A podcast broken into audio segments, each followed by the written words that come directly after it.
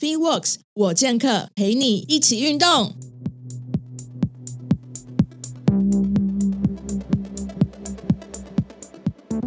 近几年呢、啊，在全球掀起一起所谓的 BJJ 风。那 BJ 是什么呢？就是巴西柔术。然后台湾呢，也越来越多人开始学起来了。那巴西柔术跟传统柔术最大的差异，我这个是在 Google 上面查到的，所以大家会可能要请教练帮我解说一下。就是它是特别重视啊地板扭斗的技能，然后会以杠杆的原理控制对手关节制服对手。意思就是说，即便是那种身材矮小女生，也能以小博大的方式去打败比他壮硕的对手。上次我们有介绍的格斗小护士魔力小红吴巧珍，也非常热爱学习巴西柔术。他的教练呢，也是我今天要采访的对象。那我们先介绍他。呃，今天的主题单元是我们是邀请到艺术 Grand Union 道馆的巴西柔术教练 Paul 一起来分享巴西柔术的魅力。我们先欢迎 Paul。大家好，我是 Paul。嗨嗨。然后我觉得 Paul 还 Paul 一直给我一个感觉是格斗界的张震岳，你有这样的感觉吗？呃，有之前留胡子的时候比较像，很像，因为你的整个就是黑黑的，然后你也还蛮喜欢户外运动，对，然后这个那种痛调还蛮像的，就很喜欢爬山啊、冲浪，对对对对对对对，所以我就一直一直很拍谢，就说我要我要跟你讲说，我觉得你很像张震岳嘛。哦 希望张震岳不要介意。哎，不会，而且你声音也超像，你是他的声音也是那种低沉低沉的。Karen 姐今天真的很给脸，各种讲我好话。当然要啊。好啦，那我们让 Paul 介绍一下他的经历跟背景。他其实真的还蛮特别。我们为什么就是找找他来录斜杠，就是因为他真的非常的斜杠。那我们请 Paul 介绍一下自己吧。大家好，我是 Paul。那我本名叫林博宇，目前是那个 Grand Union。巴西柔术的总教练，那 Grand Union 是一个来自英国的巴西柔术。那呃，往回推，就是刚刚讲斜杠的部分，就是其实我是一位学行销出身的，对，你也是科技业，对，然后在科技业当过 PM，嗯，然后直到呃有一天觉得，哎，自己对运动的热忱已经盖过了，对，盖过目前对工作的期望，跟我一样。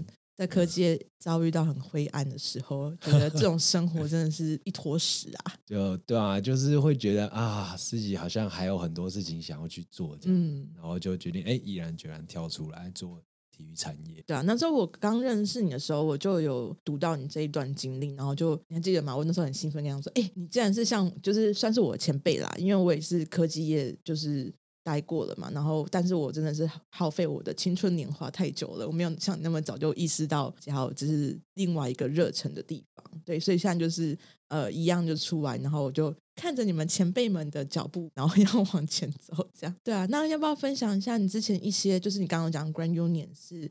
呃，英国的道馆嘛，那有没有一些因缘是为什么可以跟他们去做结合的？哦，因为我在英国读书的时候，刚好住的地方是比较像移民社区，然后有认识巴西的同学，他就问我要不要练巴西柔术。那那个时候我在台湾已经有接触过一阵子，嗯，然后去的时候就觉得，哎，好啊，那我就把这个运动延续下去，嗯，然后在英国读书了两年，就继续练习。所以种种那个时候练了三年吧，然后离开英国的时候，也只有拿到蓝带，就是从白带身上蓝带，嗯，这是一个比较稍微进阶的初学者，嗯嗯嗯嗯，对，然后就后面就边工作边练啊，然后有一点就是几乎是没分没有分日夜，在工作还有运动间切换。好辛苦哦。对，然后后来就觉得啊，好，那我就投身运动。嗯嗯。然后你有出国去比赛经验吗？有啊，在英国的时候，几乎因为英国这个运动已经很流行，嗯，几乎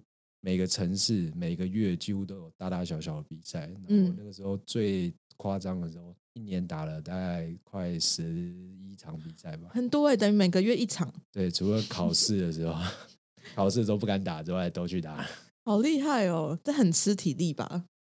就对啊，然后很也很吃旅费啊，所以有时候队友就会讲啊，哎，我们一起分一个什么 Airbnb 啊，嗯，或是大家一起坐一台车啊，然后开个两三个小时，然后曼彻斯特啊，然后 Birmingham 啊附近的大城市去打比赛。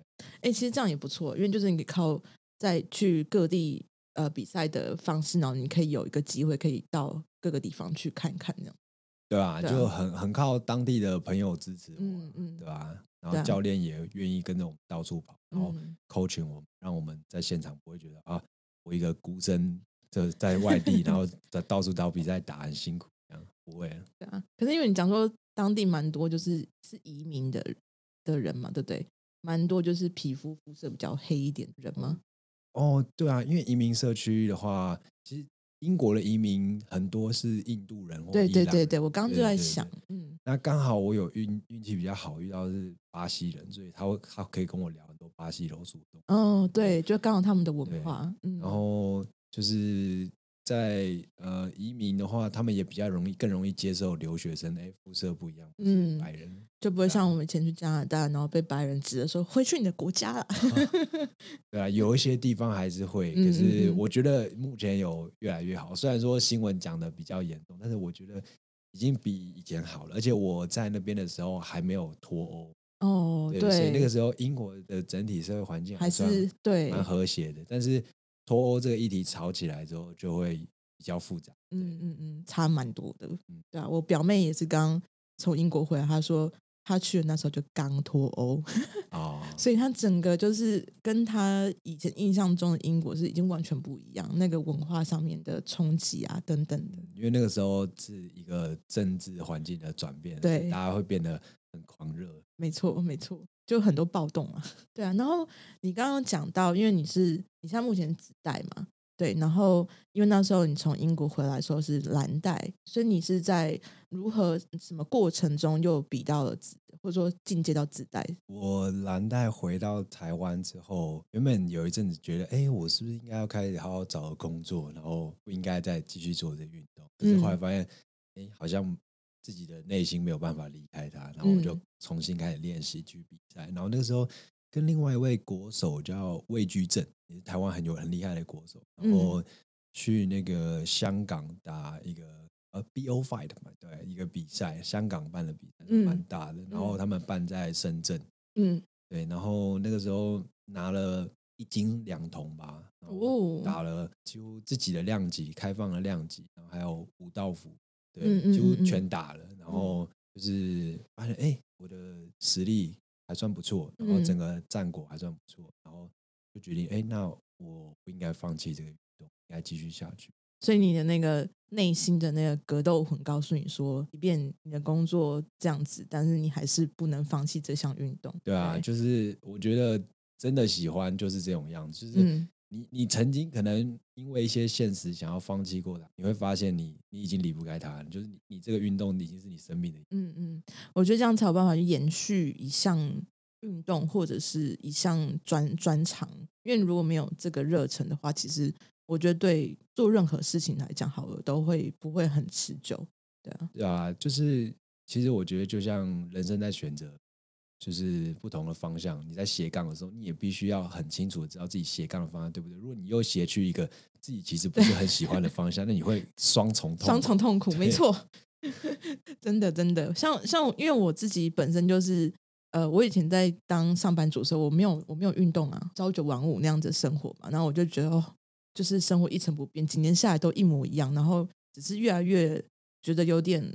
没有没有没有任何的，就是目标或者没有任何愿愿望那种感觉。那也是接触到运动之后，开始健身，踏入健身房，然后在自己身体上面会感觉到非常不一样，有很大的就是变化，然后健康啊各方面都被被调整过啊。我就觉得，哎，就是为什么我以前不这样做？就觉得，哎，虽然起步晚，但是就是乔真讲的嘛，疯狂努力就对了。嗯、确实，运动竞技会有就是鼓励人去不断的。挑战自我这方面，那可能有些工作也会有给你这样的感觉，嗯、但是我想不是每一份工作都会，多少有一些部分还是会让你无奈或者很用尽全力。对，真的，尤其是那种比较很多那种制度的公司，他可能就会把你局限在一个框架内。那我觉得像我们这种比较喜爱，就是比如说我很喜欢重训嘛，然后你也喜欢巴西柔术，它其实给我给予我们就是一个。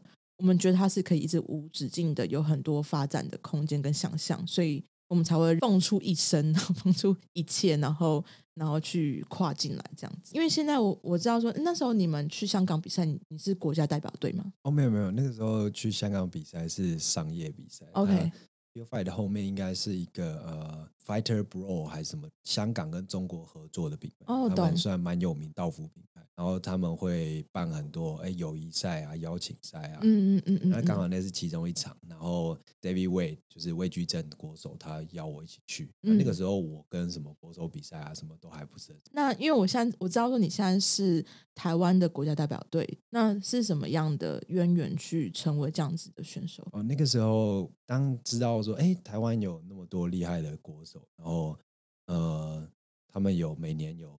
很正式的这种公开选拔积分是非常公平。诶，如果我的表现还不错，那我可以去试试看啊。然后那时候包括诶其他国手有居正啊，然后峰哥一些比较前辈的选手鼓励我，那我就去。前面几场就是慢慢可以打进颁奖台前三名，慢慢累积积分，然后直到有一次刚好就是因缘际会啦，运气好，那那一年的积分特别高，然后拿下就是全国第一。哇！对啊，然后。有入选到那年的亚洲锦标赛代表队，嗯，所以就是在一年内就达到这个目标。呃，大概前前后后花了快两年。OK OK，也是蛮厉害的，因为你不是像很多人是可能很早就开始练那个巴西柔术，等于说是成年了之后才开始接触这个运动。对，所以有这样子的成绩，然后拿到金牌，又是那个代表队，我觉得真的蛮蛮厉害，是真的证实你刚刚前面讲的有天分。那、啊、其实也是靠就是呃训练啦，就是虽然以前可能不是这个专项，嗯、但是。嗯欸、有尝试玩过什么脚力啊、柔道啊，嗯嗯嗯、然后大学的时候有投身去尝试做健美，嗯，嗯就是一些激励的训练的底足够，才有办法说切换运动跑道的时候不会有太吃力。嗯，懂。那现在是是有一些就是道馆或品牌的赞助，我相信这也是身为一个选手最大的经济来源，或是说它是一个很好的曝光的管道。那要不要分享一下你这一段经历？啊、呃，好，这一段经历的话，我的第一个赞助商是 Grab and Pull，就是大家可以去搜寻的话是 GP 格斗衣着这样的名称。嗯嗯，然后他是我的教练成立的一个巴西柔术的器材，他一开始有卖道服啊、防磨衣啊、格斗短裤啊这样。那一般一开始是提供他自己馆内的选手，然后后来发现，哎、嗯，有别人来问他说，哎，你这衣服那怎么？在哪卖啊？什么？然后他就把它成立成一个品牌。大概在二零零八年、二零零九年的时候，然后啊，一到我后来去英国，他认识我，然后看到我打比赛，然后我也是那边少见的亚洲的同学，嗯，亚洲的学生，那他就说：“哎，那你要回亚洲，你要回台湾了，那我赞助你，那你帮我把这个品牌带到你的国家。”嗯，对啊，OK，所以才有办法在台湾成为他的一个算是。算是代理商吗？对，是代言人，也是代理商，这样很好，双重身份，你还可以自己操作，怎么样去做一些媒体上面的曝光？对啊，然后我也尝试，就是当我得到这份赞助，然后在台湾，哎，把这个道服卖出去，然后推分享给大家之后，我得到一些收入，我也回馈给呃比较有名我在赞助的选手，像之前有青柳克明，嗯嗯，很有名的综合格斗选手，然后也曾经单场赞助过呃。黄振凯，Neil，嗯嗯嗯嗯，是很台湾很厉害的选手，散打跟柔术双栖。对对，嗯，小红也有，对，小红也有。然后那个，诶，其他的话还有一些还在业余赛奋斗的选手。对啊，其实就是有有一个呃很不错的资源，然后也让台湾可以呃沾沾这个光，然后把人都串起来那种感觉。对，就是台湾，我觉得运动不缺很厉害的运动员，但是会缺一些愿意站出来带着大家前进。对，那你现在就是可以担任那个角色。对，就是我希望自己在，就是自己维持自己的能力啊，然后做事情是可以提携更多。我觉得 Paul 的想法非常好，因为大家虽然说，就是现在其实大家都会想讲说写作，就是说。你同样都在各自的领域发展的非常专业，或者是有一些能见度、知名度。那你要有办法是呃，把大家都串起来，才能把这力量发挥到最大。那让台湾的巴西柔术可以让更多人、更多人知道跟看到。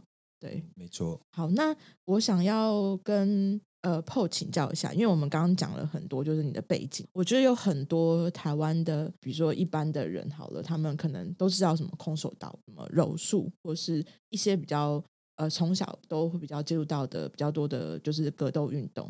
但是巴西柔术，我相信对于很多台湾人来讲，它是比较陌生的。是可不可以介绍一下巴西柔术？它大概是怎么样的一个竞技运动？嗯，巴西柔术的话，它的来源叫接近在柔道之前的一些技巧总和，然后他因因缘际会，从在那个时期就先先传到巴西了。嗯，然后那巴西人定出了一套他的竞技规则，就是。基本上允许百分之九十的摔技，就是大部分的摔抓脚的或抓上半身的都可以。哦，对，而且它还是起源在就是日本带过去的。对对，还是日本带过去。嗯嗯嗯，对，只是正式定出比赛方式跟名称是在巴西。嗯，对，然后。他也可以主动拉防御。所谓拉防御的意思是你接触到对手，你可以主动坐下。哦，那因为像诶、欸、其他摔技明显技术，像脚力啊，或是柔道，你是不可以坐下的。嗯，对，你，你屁股着地，你就等于被摔了。对对对对，那柔术是可以主动坐下，所以这个拉防御这个系统，就是变成柔术的一个非常独特的技巧。嗯嗯嗯嗯嗯。然后呃。柔术有个比较特别的地方是它的比赛时间，大部分的不管是柔道，嗯，还是呃脚力都有回合制，嗯，就是会看回合分数，它可能三战两胜，对。但是柔术的话，呃，它大部分都是单场分数制，OK，可能一个一个时间内，然后你要就得分，要就降服，降服就直接获胜，嗯，然后不然就是时间到比量。对，所以它不像柔道，哎，大家都在追一蹦摔下去就结束，它、嗯、是在在追求要降服对手或者控制、保护自己的领先这样。嗯嗯嗯嗯嗯，原来如此，所以它还是比较吃就是技术上面的总分这样子，就是你有你在这整场比赛里面有哪个点是就是总总共的加加总分数，对你得分的事情做最越多，你就越有可能。当然，你还是要提防说，哎，虽然我分数领先，就对方反降服，降服就可能是做了关节技啊，对方可能 choke 勒你，或是折你的关节，那你只能投降的情况下，嗯、你就算分数领先，还是会输。懂？OK OK。呃，你刚刚讲到一些跟竞技运动上面差别，那呃，有哪些竞技运动是它很明显跟巴西柔术是完全不一样的运动？像刚刚讲到脚力跟柔道，可能是。比较类似的嘛？那有哪些就是是可以比较明显有差别？哦、呃，其他格斗的相关竞技运动比较差别，大部分最大的差别应该是打击类的。嗯嗯嗯嗯。呃，因为大家可能会觉得，哈，你你拿打击类的项目跟你这种摔技啊或 grappling 的抓的项目来比，不是这个张飞打岳飞？对对对。事实上，就是现在最热门的运动，所谓的。Mixed martial art，对 MMA，, MMA 他就是在把这些东西放在一起，说，哎、嗯，你们都是哎以击败对手为目标的格斗运动，嗯嗯嗯、那你们应该可以一起比、啊。对对，那当然最明显差别，你可以分成，哎，只用打击的拳击，然后只用或是只用拳跟脚的踢拳，对，然后再来是加入肘跟膝的泰拳，对对，这些都是偏站立类的，对，就是你说空手道、跆拳道这样的，嗯，对，那它跟我刚刚前面提到的柔道、脚力、巴西柔术或是纯柔术这样的差别，就是差在说你的打击类很拼所谓的转速，嗯嗯嗯，核心来回旋转，你打击速度。那柔道啊、柔术、脚力这些比较拼的是你的瞬间爆发力跟压制，你的身体的延展协调。那他可能会觉得，哎，这听起来好像都差不多啊，嗯，但是呃，你实际在运作的时候会发现，哎。当你要紧紧的抱住对手做压制，或是把对方扛起来摔的时候，那个发力系统跟你很快速的打击是完全不一样。对啊，对啊，嗯，因为我我有接触到拳击之后，就发现说哇，格斗界有好多不同的项目哦。对，尤其像光是刚刚讲打击类嘛，它就有拳击啊、泰拳啊。或者踢拳击啊，MMA 之类，那现在比较热门是 MMA，MMA 就是像你刚刚讲，可以把你所学到的格斗的技巧都放到那个这个呃 mixed martial art 里面，对啊，所以我觉得他还大家其实虽然虽然说呃就是专专项的那个不太一样，但他其实还是各中有巧顾那种感觉。对啊，我也想了解，就是说，因为刚刚有讲到说，巴西柔术是可以以小博大，那它对人体的训练的好处是什么？呃，它对人体训练的好处，嗯，然后像是一个，它对核心的要求非常高。那很多第一次练习的都会在热身的时候就酸很酸，对，就就被我不能说被击败，应该说在热身的时候就会遇到关卡，嗯，因为它的热身很多在地板上的移动，其实我想我相信大家可能三岁四岁以后就很少在地板上爬来爬去，对，对，然后他有一种好像返璞归真的感觉，你要开始在地板上爬啊，然后。诶，做那种在地上滚啊滚的动作，嗯。嗯嗯、对这些东西，如果你过去没有做一些柔道、脚力或是体操的那些地板动作，你会觉得诶很生疏，你的身体根本没有习惯躺在地上。嗯、对，对你平常什么跑跳碰都是站着的啊，嗯嗯，柔这个光是柔术的热身，你就觉得哇，好不习惯了。对啊，很多处理是用你的呃核心啊、肚子啊、下背啊、嗯嗯、臀肌发力啊，尤其是你在地板。把对方降服，然后，然后或者说你被降服，你要立马呃脱，人家要脱身嘛，要站起来，那很吃核心，对不对？对，你要脱逃啊，或者是你打职业赛的话，嗯、你甚至是对方抓着，你可以把对方扛起来用摔的。嗯嗯嗯嗯，对，他那个都很吃核心的。对对。之前有遇过呃有新人他来练习，然后他很不想输，结果他硬是要把对方扛起来的时候，腰就拉伤了。对对对，大家可能会觉得哈。怎么可能的年很年轻的同学，然后运动，然后突然腰就拉伤？其实每个人都会拉伤。对对，就是、你不习惯那个动作，就会受伤、嗯。对啊，就像为什么巴西柔术，就算是你的那个身材啊比例是比对对手还要小，或是体重比对手还要轻，但是你只要懂得那个就是发力的方式的时候，你就很有办法可以把就是对手制服掉。对对，就是巴西柔术它的。所谓的先学优势非常明显，就是有学过跟没学过的，就是做出来的反应会完全不一样。那真的需要非常多的就是练习，对啊，对，就是需要熟练啊，不是说是蛮力就可以。像拳击真的就是好入门，就是你只要懂得就是旋转回拳就 可以了，跟简单的脚步，哦，就是呃，大家可能会觉得，哎，就是拳击有点像。跑步，每个人都会说哦，我会跑步，他会跑步，然后跑步也需要学哦。对啊，对。可是这种东西就是你表面上好像每个人都会做，可是慢慢就是你会发现到越深的时候越难。嗯、那柔术的话就有点像是有些东西你平常就没有在做，你第一次看到你说啊，往地上滚来滚去，这个动作没看过。对，每每个难度不一样。对，我看过你们在练习，我我有点觉得很像大法师，就一直在地上爬行啊，然后或是。你要从一个角度摔到另外一个角度，它是已经跟一般我们很就是平常的人的那种呃习惯的动作，或是会使用到的，就是角度不太一样。对啊，因为它躺在地上嘛，那平常很多你站立习惯发力的，你喜欢用脚发力的啊，然后你会发现哇，你脚踩在地上，你根本没有办法做任何移动。嗯，嗯嗯，对，所以它需要很多哎腰部的旋转啊，嗯嗯或是。你需要做对的支撑，对的手部支撑，或是甚至用颈部支撑、腰桥、背桥那样动作。嗯嗯嗯，有没有？因为你刚刚讲到，可能之前有一些肌力的、肌力训练的底子，或者肌力与体能训练底子的人，可能比较快可以去知懂得那个发力的原则。那有什么样的肌力跟体能训练是可以协助到去做巴西柔术的转向？肌力跟体能训练方面的话，我会建议。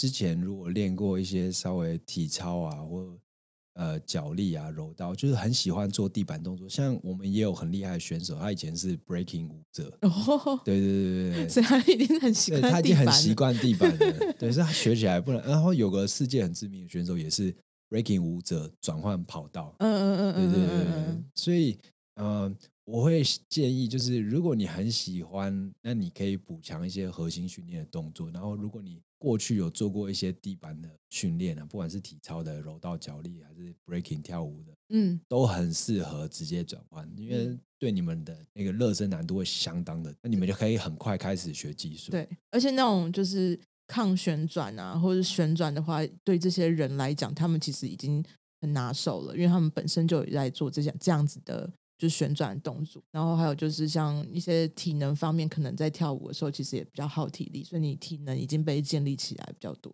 我知道 PO 自己本身也有在教一些，除了呃不是巴西柔术专项，你也会教一些就是跟记忆跟体能的团课。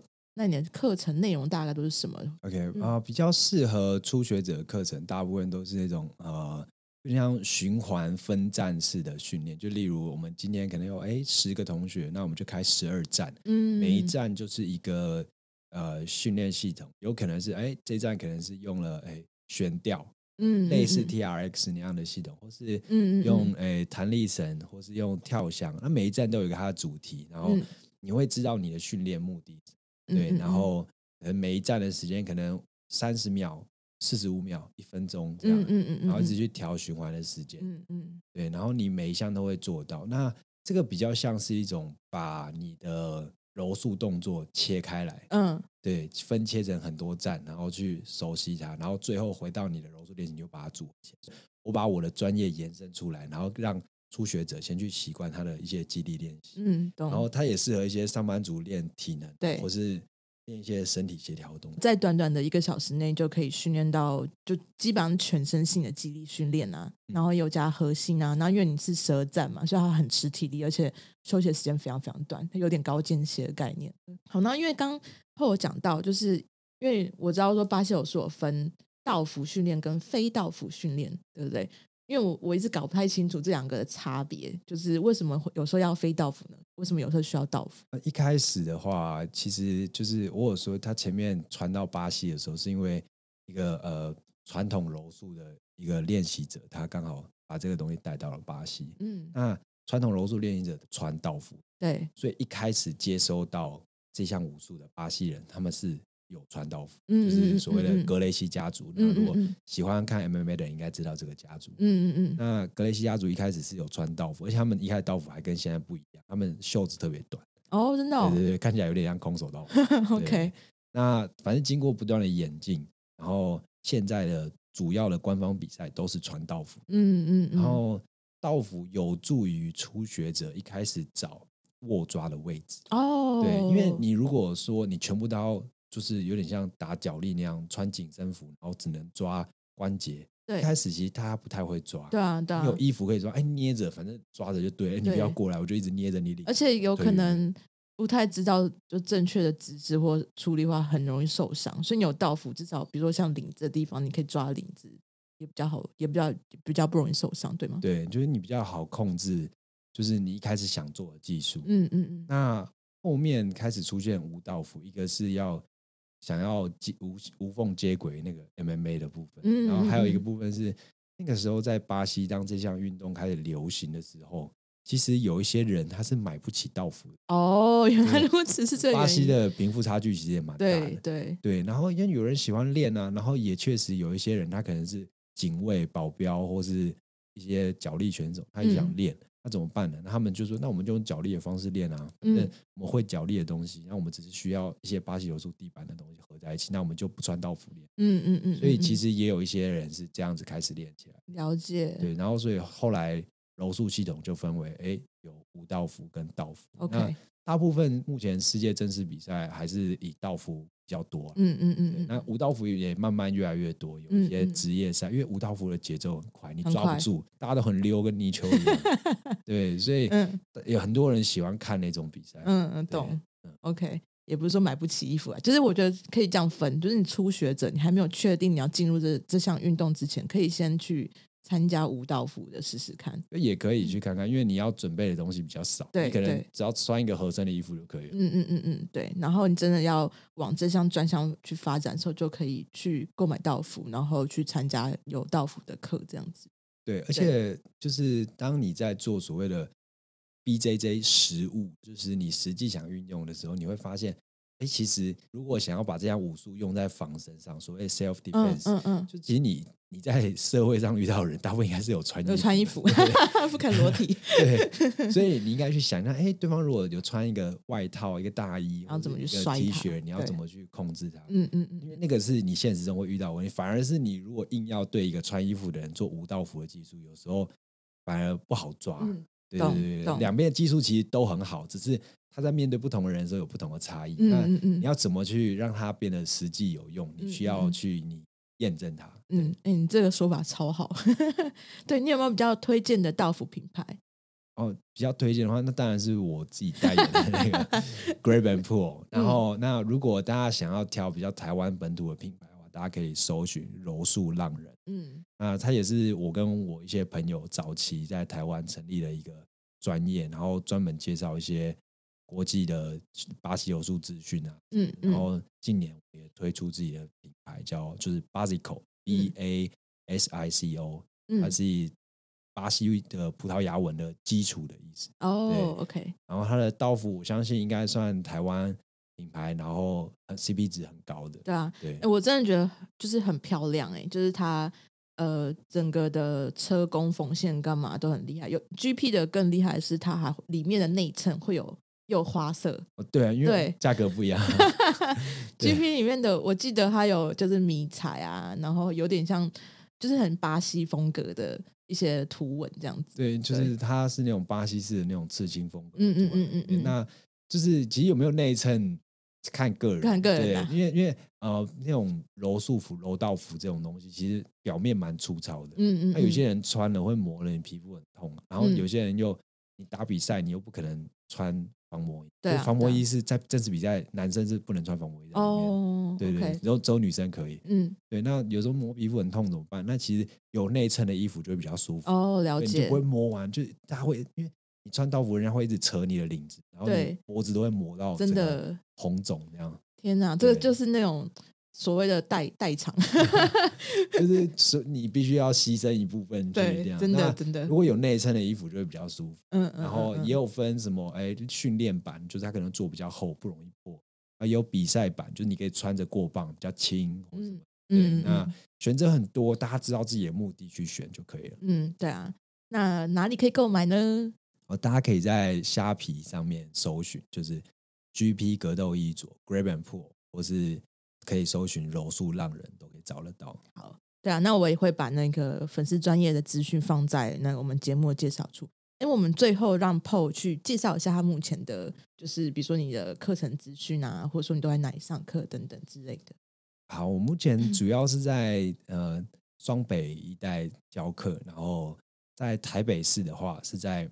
南京东路五段这边神泉阿凯训练站，然后每周的周三晚上七点到八点半，还有周日中午的十二点到两点，都有开，就都有训练，然后也有对练的时间。嗯，对。然后在新北市的话，主要是在泸州，然后跟鹭江国中的校队合作。嗯、那时间的话，大家可以在我的粉钻上面询问，因为他是校队练习。那大家想要参加的话，要特别就是询问。OK OK，对啊。哎，你刚刚讲到对打，对打就是我们所谓的 Open Mat。我也我也想知道说，Open Mat 是只有巴西柔术有吗？还是说只要是格斗运动，其实都有 Open Mat？啊、呃，应该很多运动都会有，像有时候像空手道有很有名的什么百人组手啊，就一百人的对打练习、啊。嗯嗯嗯嗯。然后，诶、欸，像那个柔道有什么出击鼓，就是大家一起。它是没有，它是汉字啊，我就直接把汉字练起来，oh, oh, okay. 练出来而已。那它的意思就是日文的汉字，然后它就是说，就是一堆人不断的练摔。然后它详细的意思就是，我应该应该就是一个开放练习的意思。OK，就是让大家可以。呃，在那个时段，然后那个空间可以开放自由去做训练。对，然后柔术我们就叫 open open mat，就是开放开放场地，开放练习这样。好好，对啊，那我也会把就是 PO 的，就是呃教学资讯也都放在节目介绍处，然后很希望大家可以加入参加巴西柔术，因为我觉得它是一个呃，不管你说你有在做基地训练，或者说你想要参加格斗训练，它是一个还不错，先去做前置作业的一个训练的，就是选项。然后我们很开心今天跟 Paul 可以有录音，然后希望下次有机会可以聊更多巴西柔术的事情。那我们下次见哦，谢谢大家，谢谢，拜拜，拜拜。